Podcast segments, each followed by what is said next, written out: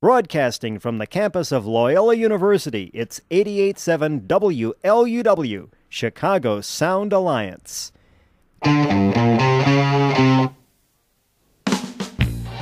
of Public Relations or a 299 is available only at the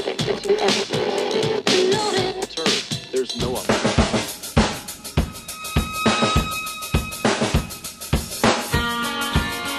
Thrilled to be here.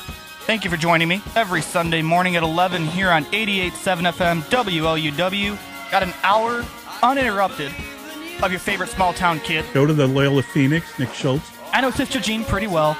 I think he's the sports editor there. He is. He's a sports Pretty editor, great. Yeah, sports good- columnist, good sports guy. writer. and uh, and Mr. there's a, Everything. there's- I'd be lying if I said I wasn't watching baseball in class. Nick Schultz, who is a, a rising star in this profession. Our guy Nick Schultz covers Loyola for the student newspaper there, the Loyola Phoenix. I have to keep pinching myself and asking if this is real. I cannot believe this is happening. I'm a poor, starving college student, so I would say I was physically here, but I wouldn't say I was mentally here.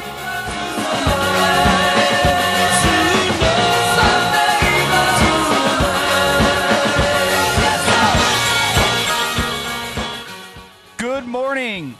Welcome into the Sunday Sports Shootout here on 88.7 FM WLUW Chicago Sound Alliance. I'm your host, as always, Nick Schultz, and I'm in a good mood this week because the Bears won and they won playing well. The other team didn't lose. It was an awesome week. And we'll just ignore the fact that I had a paper to write and I had other final projects to do, and I got a final coming up on Tuesday, and I'm starting the job search, and my internship's ending in a couple weeks, and everything's fine. This is fine. I'm not stressed at all, I promise. No, I'm only on my first cup of coffee today. But thank goodness for a good sports week. Well, mostly a good sports week. We'll get to the Bulls later on. But I'm not leading with them like I did last week, because last week I went on a whole rant about the Bulls, and they clearly didn't listen. So do with that what you will. But I'm glad to be back. It is already the second week of December, which is crazy to think about. And it is very cold, and it's going to get colder this week. I'm not excited. But hey, here I am. Phone lines are open 773 508 9589, 773 508 WLUW. If you want to chime in on anything, literally anything, within reason, call me up. So, how about those Bears? How about Mitchell Trubisky? How about that offense? How about that play calling? I went full meatball Bears fan on Thursday night. And if you follow me on Twitter, and if you don't, you should at Nick Schultz underscore seven, you would know that I went full meatball Bears fan. Oh, look at these guys. They're playing so great. They're playing a good team. Yes, I said the Cowboys were a good team on Twitter. Go ahead, laugh at me. I know the Cowboys are not really that good a team except on paper. They're not a bad team, though. It's not like they were facing the Lions. Cowboys came in as the eighth ranked defense in the league. And Trubisky, literally, which is weird to say, ran circles around him. Three passing touchdowns, one rushing touchdown. How about that? All the haters out there seemed awful quiet on Thursday night. And I know I said a few weeks back that I'm off the bandwagon, that this guy might not be the solution, blah, blah, blah, blah. Well, you know what Matt Nagy did? Four words. Let Mitch be Mitch. He let him run. Those were there were designed runs in there, but there were also some scrambles in there that Mitch looked good on. That we haven't seen really since the shoulder injury. Even even last year when he had the injury, I think it was also against Minnesota. We didn't see this Trubisky, and I'm sitting there watching this game going, where has this been all year? We've been sitting here ripping on this offense all year because it's just been stagnant. Now they got a run game, and Mitch looked really good. He had a 115.5 passer rating. Where was this Bears team all year? Bears are now 7 and 6. They are not out of the playoff hunt. If you're a Bears fan, you need to be rooting for the Seattle Seahawks to beat the Rams. I'm pulling up the full slate of games so I can get this right. because there's still a path to the so for the Bears to make the playoffs. It's not easy. In fact, it's damn near impossible. But it can happen. The Vikings play the Lions at noon. Bears fans should want the Lions to win. They won't because it's the Lions, but you should want the Lions to win. The Packers are playing the Redskins. If you're a Bears fan, you want the Redskins to win anyway, even though they're absolutely not going to. But you should be really pulling for Washington. The Seahawks play the Rams tonight on Sunday Night Football on national TV. I will be watching. I don't usually watch the Sunday night game unless it, well, I did, as Lawrence Holmes put it on the radio this week, I did hate watch the Texans game last week. More on that in a second. But Seahawks Rams tonight. Playoff implications because the Rams are, I believe, half a game up on the Bears in the standings. I'm pulling it up right now because I'm pretty sure that that's where they stand right now. stand standings. Funny. Yes, the Rams are seven and five. The Bears are seven and six because the Bear because the Bears and the Cowboys have all played one more game. So watch that Seahawks game tonight. You want Seattle to win. I'm pulling for Seattle, and I would be anyways because I like Russell Wilson. But watch the Sunday night game tonight. If you want the Bears to make the playoffs, you really want Seattle to win. Now, it's not guaranteeing they will because the Bears are still a game and a half behind Minnesota for that second wild card spot. Big thing is you want you want the Rams to lose, but you also really want the Vikings to lose. It won't. It, it probably won't happen because unless David Blough, who I don't even think David Blough is playing. I think Driskel's back tonight for Detroit. Unless David Blough comes in and oh, David Blough, he's so great. Look at this kid. He went undrafted. He lost and he got outplayed by Mitchell Trubisky before Trubisky became the Trubisky we remember. Going to be a full day of football. I'm excited. Although I'm probably not going to watch until the Seahawks game because uh, I made it a pact that I was going to get through this last week where I had a paper and a project and work, and we had our last Phoenix issue of the semester, and we had everything. I had to get through it. It was crazy. It was stressful. I made a pact that after the show today, so it's now 11:07 at noon. Well, I'm going to take the red line back, so it's going to get me home about 12:45. I'm not going to watch football today. I will watch via Twitter for the Vikings and the Packers games, but I will not be watching football because I'm going to go home and watch The Irishman. And if anyone has any reviews on The Irishman, please let me know because I've heard nothing but good things, but I've also heard, or I shouldn't say nothing but good things considering what I'm getting to. I've heard a lot of good things, but I've heard some negative, like, kind of shakiness. I know my brother, who's really into mob movies like this, he loved it. He said it was Scorsese's best since Goodfellas. But if you got a if you got a review of The Irishman, tweet me, call me, text me, whatever. Like I, I'm watching it today, and then I start The Mandalorian this week too. I'm just gonna go all out, finally watch what I've been putting off for the last three weeks. So I will not be watching football until the Sunday night game. That said, let's look at the Bears' upcoming schedule. The Bears are seven and six. There are, crazy enough, three games left on the schedule. What do the Bears have to do to get to the playoffs? Well, I'm going to tell you. They got to go through Green Bay at the House of Pain, that is Lambeau Field, next week. And then they then they play at home on national TV against Patrick Mahomes and the Kansas City Chiefs. And I'm setting it over under. You can book it right now. 2 weeks in advance. I'm setting an over under of 4 game minutes until we see a graphic that has Mahomes, Trubisky, and Deshaun Watson. I'm saying four minutes into the game, they're going to compare those two. It's going to be ruthless.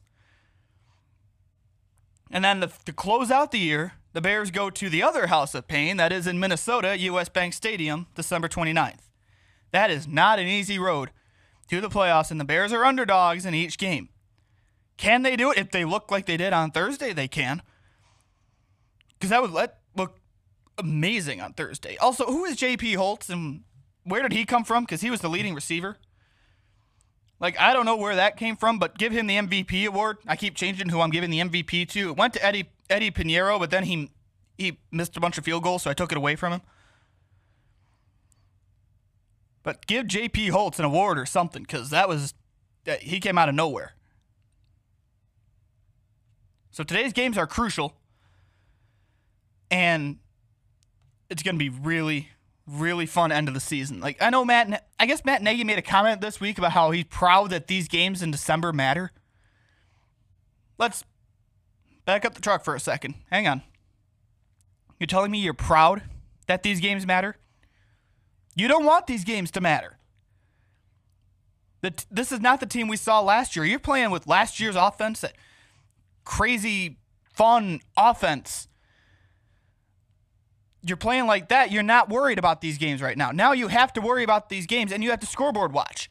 I didn't envision having to care about Seahawks Rams. Like I the only reason I would even care about that game in the first place is because I like Russell Wilson. Like I said, I've always liked Russell Wilson. Even when he passed the ball when he should have handed it off to Marshawn Lynch in the Super Bowl, even though that wasn't his fault, I just like making the joke that the Seahawks should have ran the ball. I I was gonna watch it a little bit because my roommate and I always watch a little bit of Sunday Night Football. But now I got to be scoreboard watching that and the Packer game and the Vikings game. And you're proud, Matt Nagy, that these games matter? Proud wouldn't be the word I use. Now, I don't want to just rip on Matt Nagy because I thought he had a good game on Thursday, too. I thought Mitch was better, but I thought Matt Nagy had a good game, too. The play calling looked good outside outside of that stupid Wildcat play, like th- with Cordarrelle Patterson when he lost, what, four yards? I like the cuteness. Don't get me wrong. The Santa sleigh last year, the the uh I forgot his name, the Bradley Sowell touchdown. Not it's not Bradley Sowell, it's Bradley Sowell. Those plays like that were fun. Like when you're you, you could tell they had swagger. This year you're not seeing those, and now they're playing well against a now they're playing well against a Dallas team, and they decided to go in a wildcat with Cordarrelle Patterson. And you knew when that play came out, you're like, that's not going to work. There's a difference between being cute and being too cute. When you're being too cute, you have what you had on Thursday, where you get Patterson gets the ball and he's looking and he gets blindsided and loses four yards. When you're just cute enough, you get the Santa sleighs with the big guy touchdowns. You get those crazy plays. That was the most complete Bears game we've seen all year on Thursday by far. They need to do it again against Green Bay. That's the part that they got to go they got to go to Green Bay. I always worry about the Packer games anymore. And I shouldn't because they're always going to be good games. But now this, this game actually means something now. Usually in years past when they play the Packers late in the season, it's always oh well we just got to, let's just beat the Packers once. Just beat them once and we're good because we're not going to win anything else. Now you actually do have to beat the Packers once if you want to if you want any shot at making the playoffs. Which I don't know if they will make the playoffs this year. But we'll see. It's going to be a crazy few weeks. And I plan on going full Meatball Bears fan if they beat the Packers next week somehow. I've got so many friends that are Packer fans that are already talking trash about it. And I'm just telling them, you wait. You wait. If Mitchell Trubisky looks half as good as he did against Dallas, that's going to be a really good game for the Chicago Bears. I am so excited, in case you can't tell. 773 508 9589. 773 508 WLUW. Let's talk about last week, though, on Sunday Night Football. Did you watch that game? If you didn't, let me give you the Cliff Notes version. Deshaun Watson did a lot of Deshaun Watson things, and he looked really, really good. And as a Bears fan, watching that game, he made me feel really, really bad about myself. It was an awesome game, and he kept getting all the. There was one, I turned it on right when he had, there was a scramble that he had. So he came out of the gun, and he's looking for someone open. And I forget who it was, went to go tackle him. and he almost got sacked, but he kept his footing. He stayed up. He he threw the ball out of bounds. But even Chris Collinsworth said that play could that play changed the game because if he'd have gone down there, that would have put them second in like 28 or something. But instead, they kept it second and 12 or third and 12, something like that. It was awesome. Deshaun Watson last week, 18 to 25 passing, 234 yards and three touchdowns. I tweeted this too. The only reason, the only reason I was enjoying that game last week is because I have Deshaun Watson on my fantasy team. That's the same fantasy team that I have the Bears defense who got me a whopping two points this week against Dallas. As happy as I am that they beat Dallas, the defense got me two points. But anyway, but I'm getting off my soapbox here. Seeing Deshaun Watson do what he did last week and getting all that praise from Al Michaels and Chris Collinsworth, he had a passer rating of 140.7. I know I've defended Mitchell Trubisky on these airwaves, in this chair, in my columns, and on Twitter. I've defended him.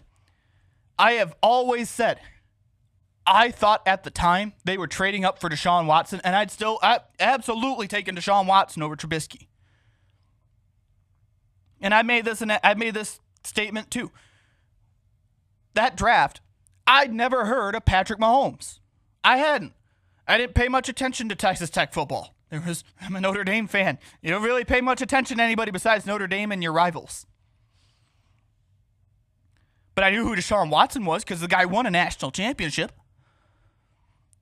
So when the draft came up, when they traded up to him, like, okay, they're taking Deshaun Watson. I'm here for this. Let's go. Mahomes wasn't even on my radar. You will never, ever hear me say the Bears should have drafted Mahomes.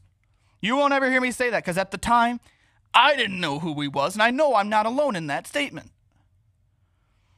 So this guy should have been a Bear, and instead he's playing down in Houston, lighting it up for an 8 and 4 team. And yes, Trubisky looked good on Thursday. Yes, he's looked good the last couple games. Look at just look at the opponents though. Just Dallas, I will Dallas. I'm going to give him credit because that's a huge stage. That's oh, there's America's team, blah blah blah, etc. cetera, et cetera. Even though I did have to laugh at Stephen A. Smith's Twitter video where he's just laughing, going, "How about them Cowboys?" with "Let's Stay Together" by Al Green in the background. If you haven't seen it, watch it. It's two minutes of him just laughing at the Dallas Cowboys.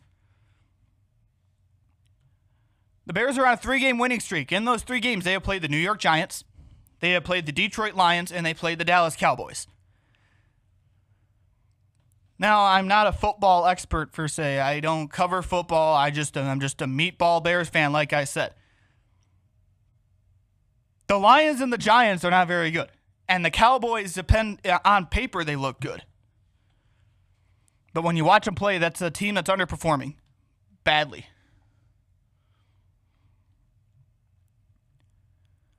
So we'll see what happens. Like, I, I'm going to see how they do with this long layoff. It's going to be, it's going to suck not having Roquan Smith though. Matt Nagy said he fears that Roquan tore his pec, which eh, sounds painful as I shimmy in my chair. They're going to be without Roquan Smith, but they get Akiem Hicks back next week. They're getting Akiem Hicks back, and I'll see if he's as fired up as he was when he hung up on Waddle and Silvy a couple weeks ago. I am so I I would love to have Roquan and Akiem Hicks on the on the field together, but you know what? Like Roquan is going to leave it. Going to be a huge hole. He was playing really, really well. I think Akeem Hicks coming back, and we've got a caller on the line. Did the light just flash? Yeah, it's flashing now. Okay, we're good. I think having Akiem Hicks back is going to make a huge difference. And you're not going to see Khalil Mack get double and triple teamed all the time. He might actually make an impact on the game. Now, he had a big sack against Dallas.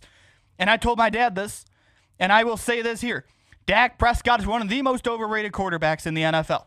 He does not deserve 40 million a year, and you saw why against the Bears. He had that one good drive and he didn't do anything else the rest of the game. He looked bad. I joked he looked like he was taking a page out of Mitch's book.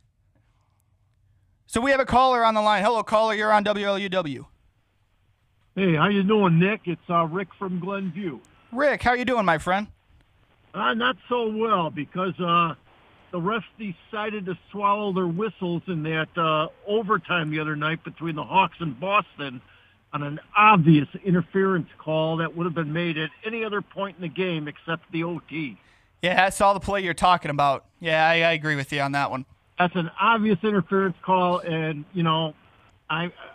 It's just a shame that they, like I said, Nick, without a doubt, whether you're a Hawk fan or a Bruin fan, they would have made that call earlier in the game.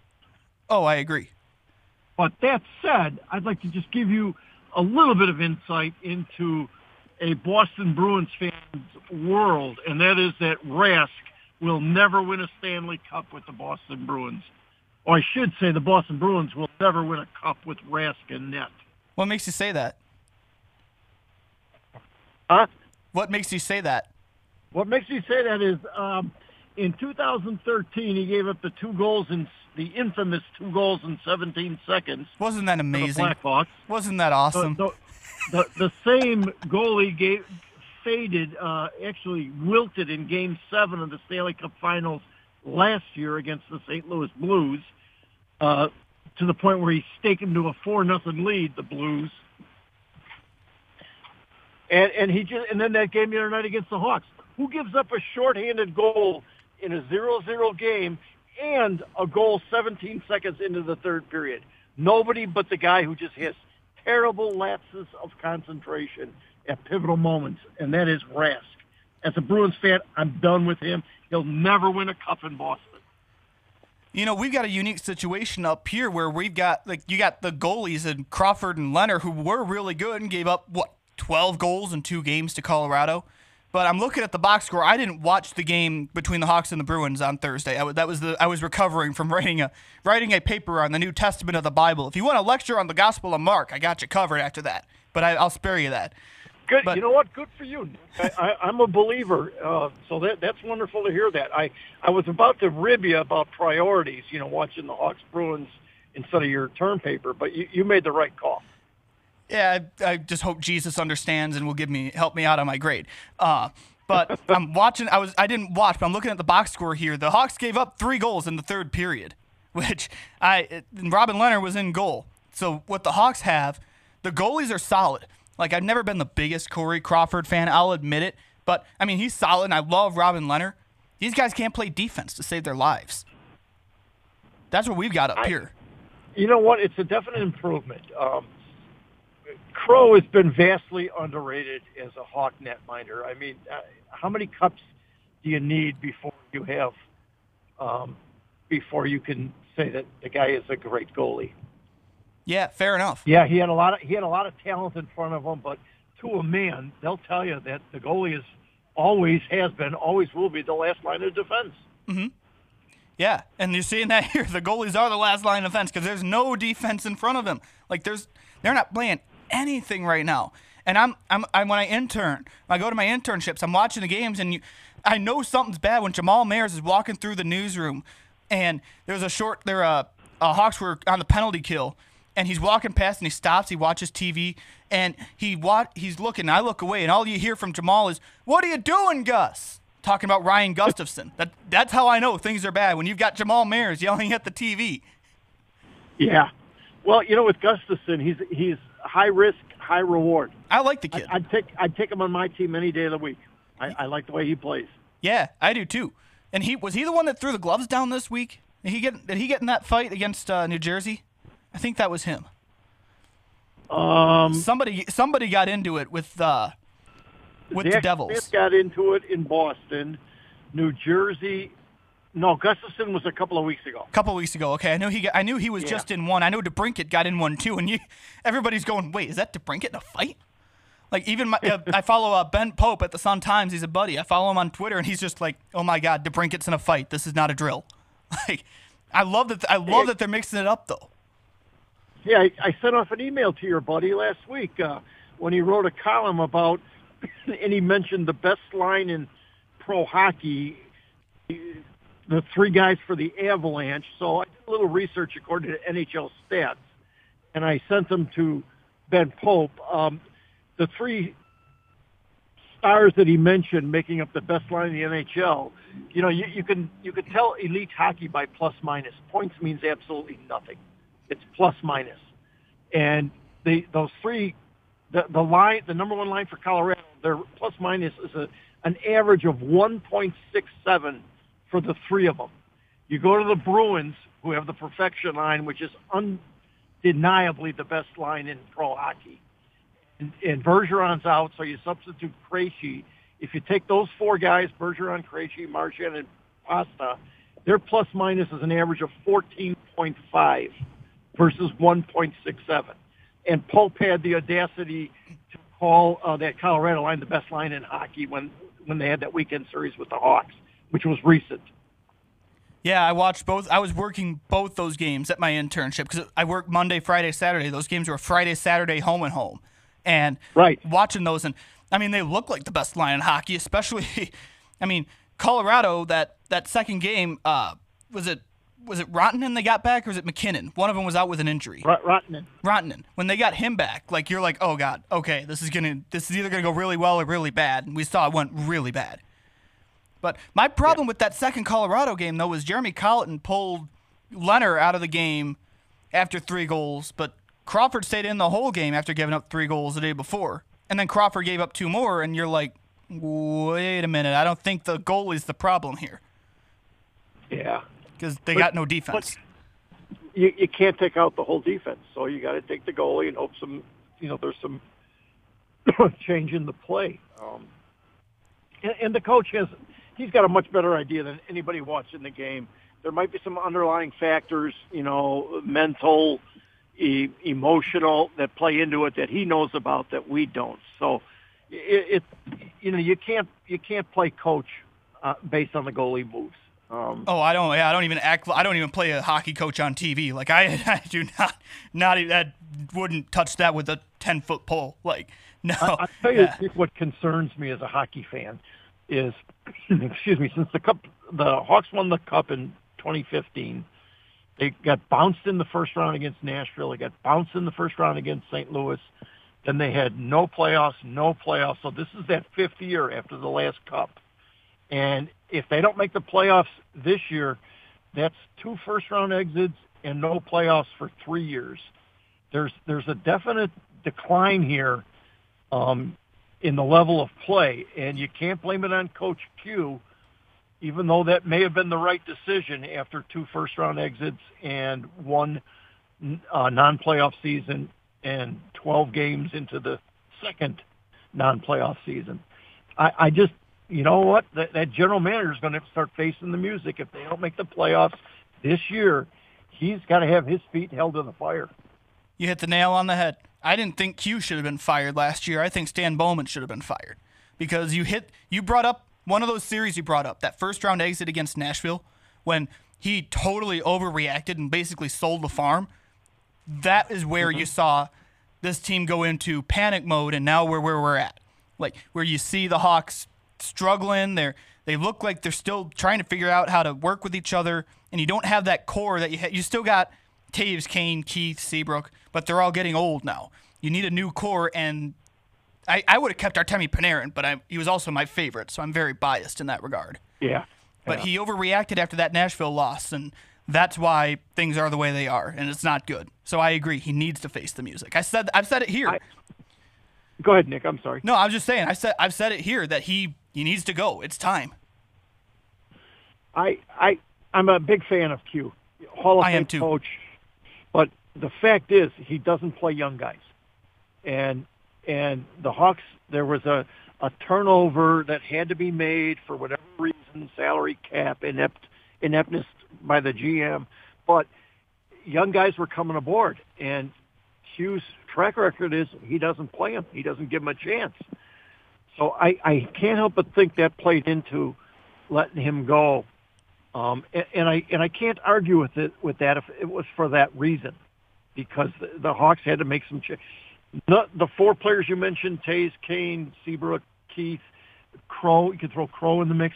None of those guys are the players they were in the last Stanley Cup win season, which was, you know, five years ago or mm-hmm. coming up on five years ago.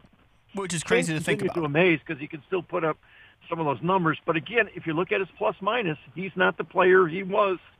Uh, Toews is outstanding, continues to be outstanding on face-offs. He's got to score Every more. Every other aspect of his game um, has suffered. But again, the guy's 31 years old. He's got a ton of games and miles on him with the Olympics, the World Championships, uh, the Stanley Cup playoffs, a ton of miles.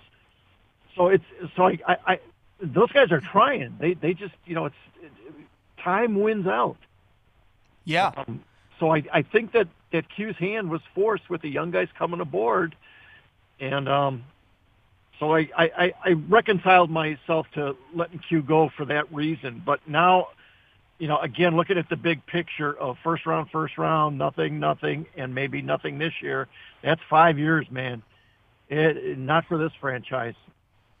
Yeah, no, definitely not a good spot to be in. Uh, by the way, you're listening to the Sunday Sports Shootout here on 88.7 WLUW with Nick Schultz and caller Rick on the line. And Rick, I got one more question for you here. You're a you're a Bruins fan, so what do you think of Jeremy Colliton from that standpoint? What do I think of him? Yeah, like what do you think of him as a coach? I, I think I, you know, the sample size is too small right now. Um, I, I think he just completed what would have been a, a full season if you take the games from last year added to the games this year. You know, it, it's a full season. They certainly played well the last half of last year under his system. Um, I'm a big fan of you know the game. The game changes, and you have to evolve. And um, I, I, I'm I'm a big fan of seeing young coaches come in the league because I, I think that's where the future is. And the, you know he's closer in age to some of these young guys, and and I I just hope he succeeds. Um, I, I'm rooting for him.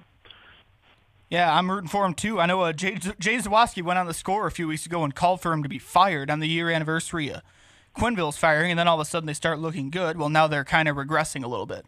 So I think I agree. Yeah. I think the jury's still out a little bit. I think there's a lot of upside though. But in fairness to the coach, he's working for a GM that we both agree uh, maybe is past his day, is you know Mhm. incompetent. I, I just I'm not a fan of him. I'm not either. I used to say never, tr- never, or uh, never question Stan the man is what I used to say in like high school when they were going on all those runs. And now I'm looking back at that and going, what, what was I thinking? Like, what, what, are you, what is going on right now? it's, it's not Well, good. and- again, yeah. the, the game change. Hockey changes so quickly. Um, not necessarily year to year, but certainly every three, four years, it it's changing. It, they're getting smaller and faster, and their skill set is is more important than the big brawny guy. But watch, um, Nick, you'll start to see the big, the heavy hockey come back with big guys because it it it, it it's cyclical. hmm I, I, that's the hockey I like. I was doing Yeah, something. That's what I'm used to. I was doing a project. Hey, Nick, thanks thanks for taking my call, man. It's always good to talk to you. Good luck with the show and your uh, grades and your papers. I appreciate it, Rick. Thanks, buddy. We'll talk to you soon. All right. Hey, happy holidays. If I don't talk to you. Thank thank you. You too. Bye. All right, see you later. That's Rick in Greenview. Always good talking hockey with him. Uh, phone lines are going to be back open 773 508 9589, 773 508 WLUW. Yeah, it's an int- it's a crazy situation with the Blackhawks. And I mean, I was working, I was going to, before Rick hung up, I was to tell him that I was doing a project at my internship where I had to go through and find highlights from a game in 2009 for something we're working on. Uh, you'll you'll see it coming out. And I was going through the I was going through the game, just scrolling through, trying to find where the goal was. And I swear I saw three fights within the first period or two. And now you watch games, and you heard me say it was a surprise that Alex DeBrincat got in a fight. You see Andrew Shaw mixed it up, but it's it's not as common to see fights in the National Hockey League. And I don't know if it's because they've got the smaller guys, or I don't know what I don't know what the difference is, but I don't know. There's something about a good hockey fight, and it's crazy how the game has changed. And like Rick said, I think we're going to see it go back to that way. I might be a little I might be a little conservative in that regard, but again, I'm not a staunch. I've never played hockey. I've played NHL. We got another caller on the line. Uh, never played hockey. I've never. I only ever played the NHL video game. Like I don't try to be a coach, but I love me a good hockey fight. seeing Alex DeBrincat mix it up was one of the greatest things I've seen this season because you you see him you, you don't expect him to mix it up like that. You don't expect him to drop the gloves. He's kind of cal- calmer demeanor, and you see him do that, and you're like, okay, oh, not a not a caller. Oh, wonder if it was a telemarketer or something. Uh, 773-508-9589 if anyone actually wants to call instead of being a fake caller like that person. So let I just want to get back to the Bears for one second. Uh, playoff picture. Not sure what to make of it. It's going to be a sprint to the end of the season, and I I really hope Mitchell Trubisky can keep this up. But I do want to move on because it wouldn't be the Sunday Sports Shootout if the Bulls didn't tick me off this week. And you know what they did? They went and they ticked me off. You know why? Because they lost to the Warriors again. See, look at me. I came in in such a good mood because the, the Bears won and they looked really, really good. And I'm really happy because they could make the playoffs still. And I, I have a reason to watch the Seahawks Rams game and after I watch the Irishman, of course.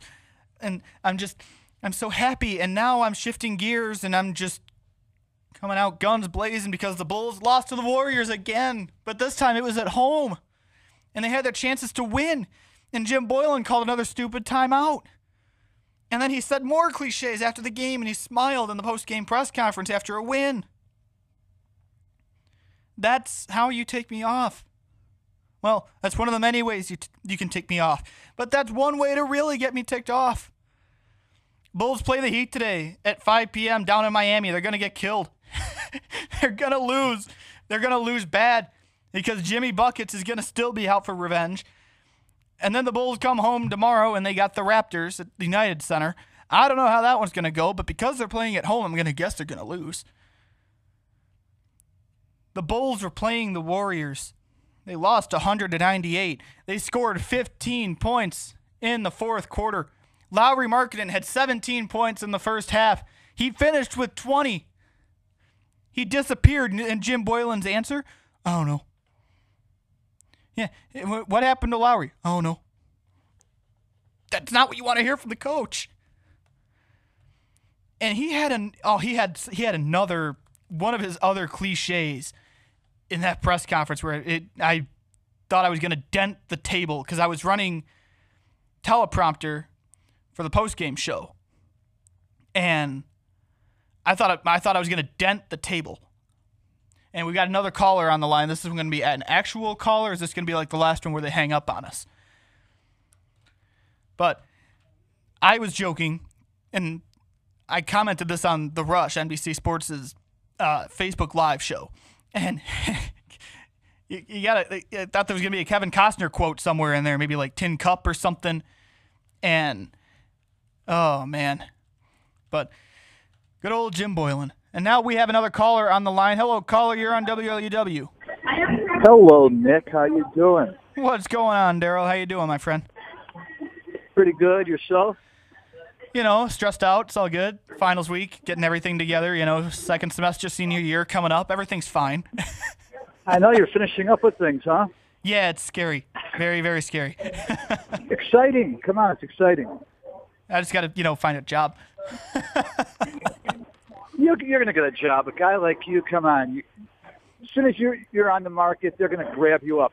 They'll be fighting for you. Hey, they got a bartender job open anywhere? There's always have to fall back on, you know. Exactly. I'd be like Tom Cruise in Cocktail, except better at my job. There you go. You got to my alley now. You went to basketball. Uh, I can't uh, keep up with Rick with the hockey because I obviously would not have any clue what I'm talking about. I've been doing a lot of Hawk covered- stuff at NBC Sports, so Yeah, and you covered the Bears too, which wasn't it refreshing? I just want to get back real quick for you. Oh yeah, well, before you go back to the Bulls, but wasn't it refreshing to actually watch Mitch Trubisky play to his strengths rather than what they had been doing pretty much all season? I was watching that game and my reactions was like it was last year again, where I was really excited. And I'm on the edge of my seat, and I got done. I'm like, yeah, they won. And I got the club dub, the club dubs going. I got the playlist on my phone, like. but yeah, it was great. that was fun to watch. I'm seeing him running. Oh my God, he's actually doing running plays.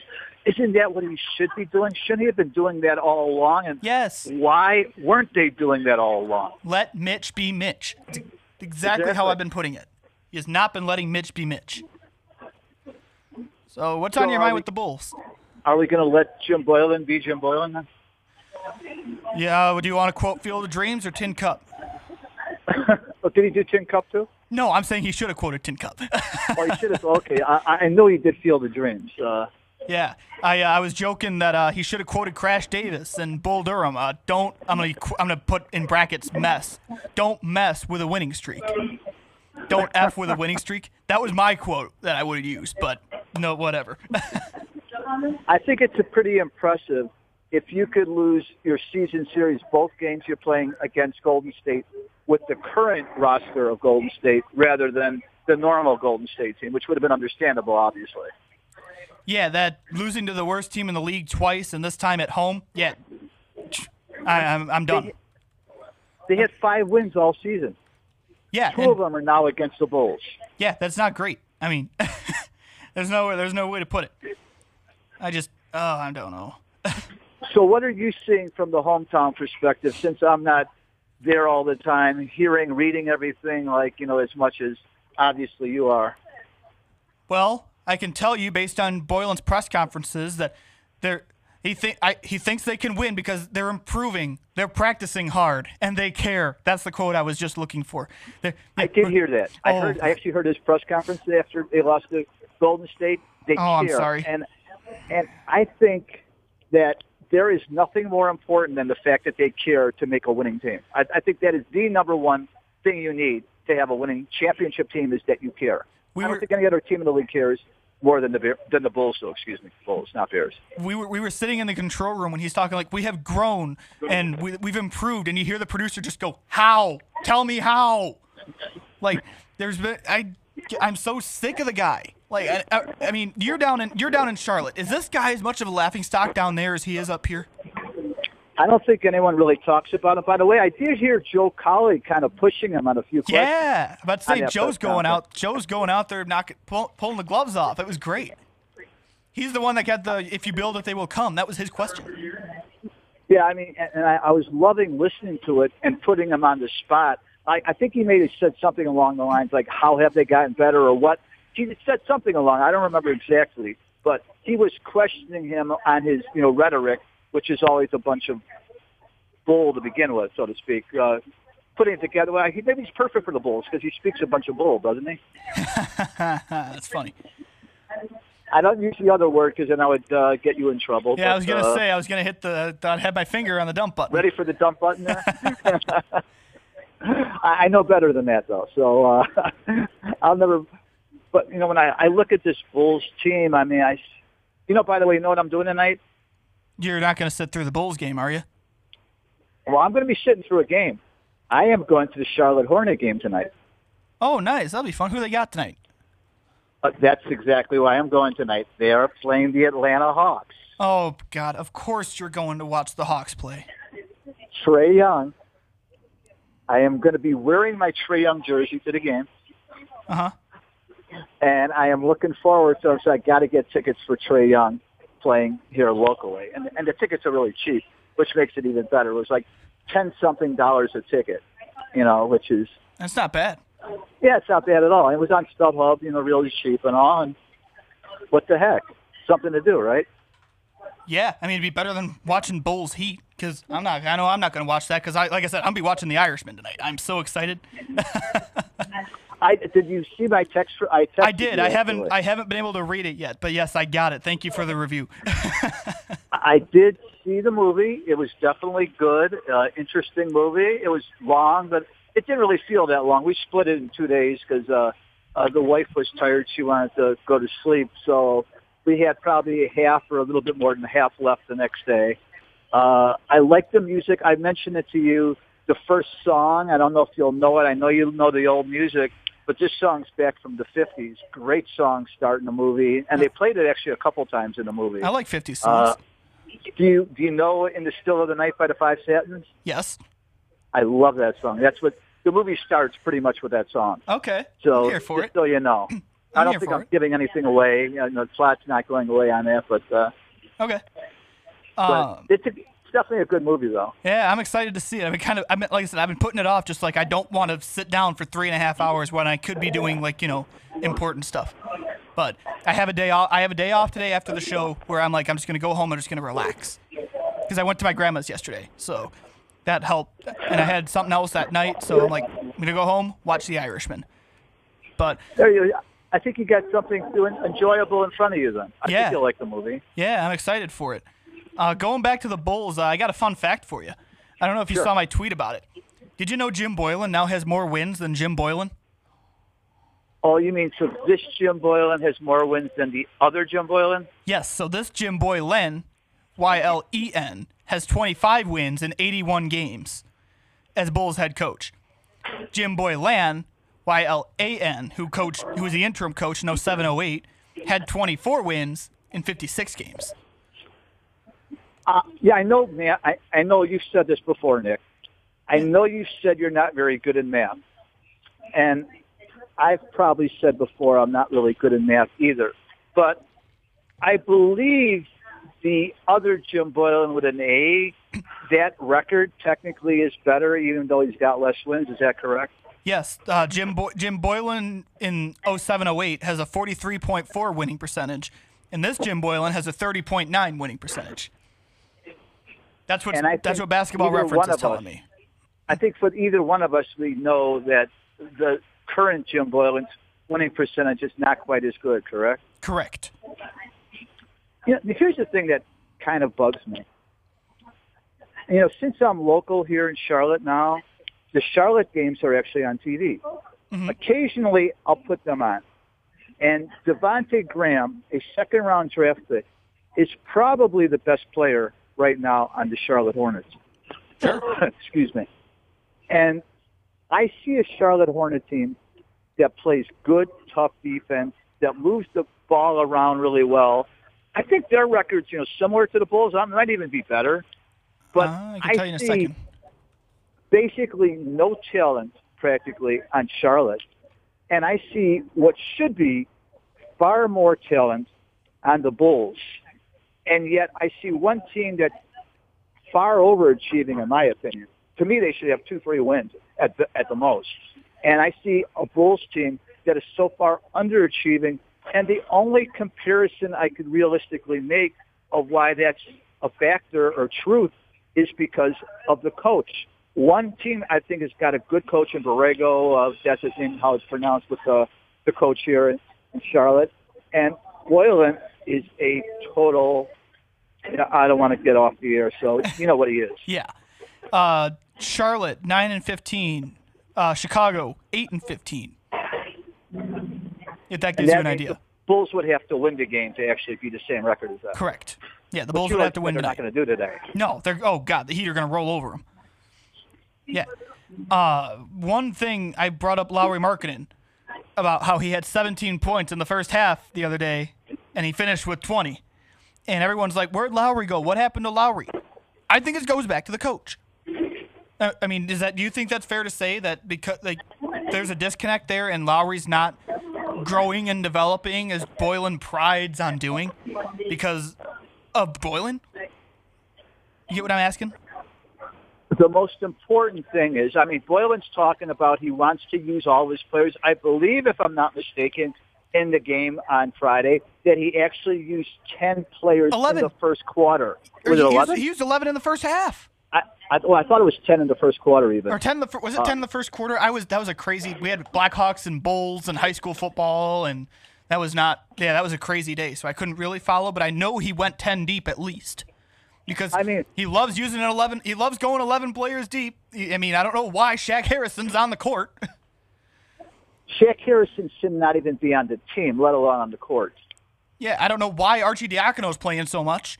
Like I don't get it. Why is Coby White sitting on the bench for the for 8 minutes in the fourth quarter when you're needing a scorer?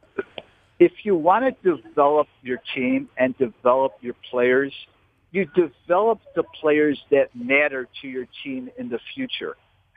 Uh, Shaq Harrison to me not even an NBA player unless he's one of 15 guys on your bench because you're supposed to have 15 guys. He's not a guy that ever should be a factor in any team that's any good at all and getting real playing time. I mean, Arch, he could be a little new. I mean, I don't hate him as a player. Uh, he could be somebody that you could get a few minutes out of. You know, he's going to play hard, probably not do something stupid most of the time, maybe hit a shot, but he should not be a guy that's playing important minutes down the stretch for you if you have any resemblance of a good team at all. Uh, and you've got to play the important players. You've got to get marketing involved in the game. Coby White should be playing bigger minutes in the game. Wendell Carter should be taking more shots. I mean, you should be encouraging him to shoot the three ball and being more aggressive out there. I mean, you should maybe be encouraging Zach LaVine not to be quite as aggressive. And I don't like the multiple ball handler thing. I like, well, I don't know if they have one guy, but I like one guy. Like if I had a Trae Young, Trae Young's handling the ball. Trae Young's the one setting everybody up. That's the ideal way to do it. And that's why I wanted Trae Young so much on the Bulls because I thought Trae Young would have made LaVine better and made Markkanen better. Obviously, they wouldn't have Carter if they had Trae Young since it's the same draft, but I'd be okay with that, obviously. Uh, Kris Dunn, I think the fit would have been so much better. I don't understand what they're doing, and I don't think the coach understands what he's doing realistically. You you think so, Nick, or you don't, or? I mean, I don't think Kris Dunn should be starting, first of all. And I'm going to actually turn it back on you with a question. Do you think Coby White should be starting? I'm curious what your read is on this. Well, I'm okay with starting him only for the fact that he's your rookie, he's your seventh pick in the draft, like they've had three in a row. They're all seven. And you might as well just play him, see what you got. Now here, well, I've said it before, I'll say it all along. Coby White is not now and will never be a point guard. I think we're seeing that now. Right. I, I saw that. no, I, I mean, like people him. when he was drafted, they're like, "Oh yeah, we finally got a point guard," and you're like, "I don't think he's a point guard." No, he's not a point guard. I mean, he might. He's a guard. He could score. I mean, he's kind of a. So far, he's been a little bit, you know, streaky, but he could definitely score. He's very. He's streaky down the court too. He's very quick, but he's not that great finishing at the basket. Uh, he's not the best pass. I said to me, he looks for his shot a lot more than he looks for other his teammates. Yes. Uh, so again, he's not a point guard, but I would be playing him because you, if you want to develop anybody, you do not want to develop 15 players. You want to develop maybe your three to four to five to six players that are the key players on your team. Because I mean, obviously, let's say your best six players, and you might not have your best six players yet. The Bulls obviously don't, but your best six players are going to make your team whatever it's going to be in the future. Those are the guys that you want to develop. Those are the guys you want to play. Those are the guys you want to be playing big minutes too, or playing minutes when it counts and getting better. The other guys do not matter. Do you understand that, Jim Boylen? I'm not calling you Jim Boylen, but I'm, you know. I was going to say, I hope you're not calling me Jim Boylen because I would. Uh, I have more respect for you than that, you know. I I appreciate it. that, that that means that means a lot. But I I personally think Coby White should be the sixth man for the time being, just until I mean, I hate to use the words, but until he develops and grows, like I feel like he needs to be one of those that sees the action happen from the bench and then gets into the game. I feel like that would be a good way to kind of build his build him up mentally. But the problem is you're without Otto Porter, so you have an opening in the starting lineup, and I don't want to start Kris Dunn. I don't want to see Kris Dunn in the starting lineup ever again. But here we are because Otto Porter's hurt, and I don't want to start Coby White. Not yet. So you want Sato starting then, or what? Sure, I think Sato is starting. Well, yeah. So, so you got Sato. So who's your other starter then, generally then? Uh, so I'm looking up the lineup from the other day, just because they always put it in a picture form, and it's easier. I'm a visual, I'm a visual guy. Learner. Yeah, I'm a, I'm a visual learner, and visual. I, anything if I can see it, it makes more sense in my head. So I just gotta find it on the old Twitterverse. Um, I'm doing my Mike Francesa imitation over here, scrolling through, trying to find the answer and all this stuff. Um, but yeah, I know they got starting lineup. Here it is: Satoransky, LaVine, Dunn, Markkanen, and Carter was the starting five the other day. Uh, that would have been against Golden State. Now, would you who would you rather to Who would you rather have in there than outside of Dunn starting? That's see that's where the that's where I'm conflicted because I don't know if I want to start Coby White yet, but I don't want Kris Dunn in the lineup, and I think those are probably your two best options until you get Otto Porter Jr. back. Well, supposedly, Sato is a point guard, correct? Yeah. And Coby's obviously not a point guard. No. Right? Right. So you could have them playing together because he really is an off guard. Mm-hmm.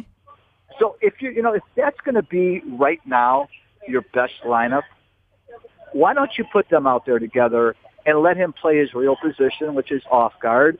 Sato, again, I don't know if I consider him an elite point guard. Of course, I don't ex- consider him that, but that's the best you've got right now as a as a supposedly true point guard. Uh, so let him be that in position and start that way. I'm okay with Dunn coming off the bench. Uh, Dunn gives you tough defense. If nothing else, he gives you tough defense. Yeah, He's that's really true it. If nothing point. else, he can't hit a three. Well, he's not a true point guard. He's obviously not a great outside shooter. I mean, he he played. You know, two years ago, he actually was looking good before he smashed his face up with that dunk. Yeah. You know, when he when he used his teeth or mouth or whatever it was to land, uh, he actually was looking good. Don't forget, he was closing out games. He was the guy taking the last shot. And I'll tell you what, he was probably better taking the last shot, even though he can't shoot as well as LaVine can. He was probably actually better at doing it than LaVine has been at doing it. He was Sure. effective. He, but see, and I'm I'm not saying he had a good coach in Fred Hoiberg. To me, Fred Hoiberg's not an NBA head coach either. He doesn't have the personality for it. I didn't think Hoiberg was a good coach, but I respected the hell out of the guy. Well, here's the thing: is Hoiberg's got more basketball smarts than Boylen does. Boylen has I don't know what Boylen has. I think Boylen's Field of Dreams really quotes. He's got he's got Field of Dreams quotes. That's what he's got. That's all he does. It's, it's Kevin Costner. Let's just throw it all out there. right. He's he's got his certain words. He's Yeah. got spirit. He's got like uh, Heart, you know, all- growth, development. Right. All, he's got all of that, and he's got great butt kissing ability with the owner or the owner's son to be able to get himself in the three year extension, and that's pretty much his ability. As I mean, I'll tell you what, I wouldn't want Jim Boylen on my staff, let alone the head coach. I would not want this guy on my staff. This guy worked all. for Popovich, though. I don't understand. and I and I can't understand it. I can't figure it out. What do you see? I mean, do you think this guy offers anything? Don't forget, he supposedly was a, a I guess, a defensive guru. Now we had Thibodeau here. Now Thibodeau to me was a defensive guru. Yes. This guy here, when he was the assistant coach with the Bulls before Hoiberg got fired, the Bulls defense stunk. It was garbage. So when he came in, all of a sudden, oh, I got to have a, a training camp. I got to be able to make these. Well, what were you doing when you were already there? You were technically the coach of the defense. You were the defensive coordinator, if you want to use a football vernacular there, right? Isn't that what he was? Technically, Hoiberg was the offensive coordinator. He was the defensive coordinator. How come their defense was absolute garbage? Because maybe he's a bad defensive coach, along with being a bad coach. Period. I was gonna say you don't even need you don't need you don't even need defensive in there. He's just not good. He's not a good coach. But I exactly. I, I just want Daniel Gafford injected into my veins though. Like I'm tired of seeing Luke Kornet. Give me Daniel Gafford. Have you seen Well, this you know, kid? The, the first game I went to, Luke Kornet played because I saw the bowl game, and I'm watching Luke Kornet against uh, Charlotte, and I'm going, this guy's like moving in slow motion. This is like, what's this guy doing on the court? I'm saying to myself, why is this guy out here? Why are they keeping him in the game? I mean, oh, I mean, I, I don't like him at all. I honestly think Jim Boylen's ideal lineup is Archie Diacono, Kornet, LaVine, Satoransky, and Thad Young. I'm convinced that that is his ideal lineup. Well, he hasn't played Thad Young a lot. Well, it's Thad, Thad Young's been kind of hurt. He was hurt the other day. But I'm just saying, Mhm. like, to balance out because you need another forward out there. Like, I think that's Well- his ideal lineup. Well, when I hear that lineup, I, I, all I think of is NBA championship, multiple, multiple NBA championships. And Spirit. Don't forget Spirit. yeah, that lineup would have the most heart and spirit in the entire NBA because if you build it, Daryl, if you build it, they will come. And it, and you know what, Nick? No lineup will care more than that lineup does either. They care. They practice hard. That's how I know we're improving. Stop. Stop the madness.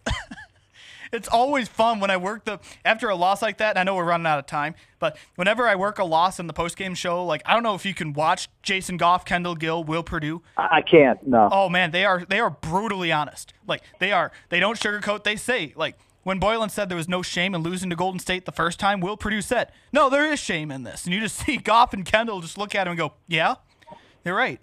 But yeah, if you get the chance, like on the, I know I could do the promotion for the app, but I won't.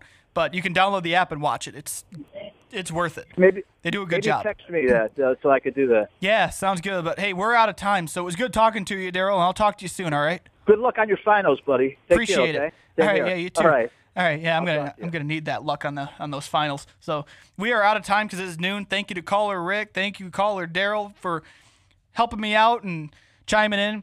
Uh, we'll be back next week, and we'll see what happens in the week in Chicago sports. So thank you everybody for listening. For all of us here at WW, I'm Nick Schultz signing off. Have a great week, everybody. We'll see you.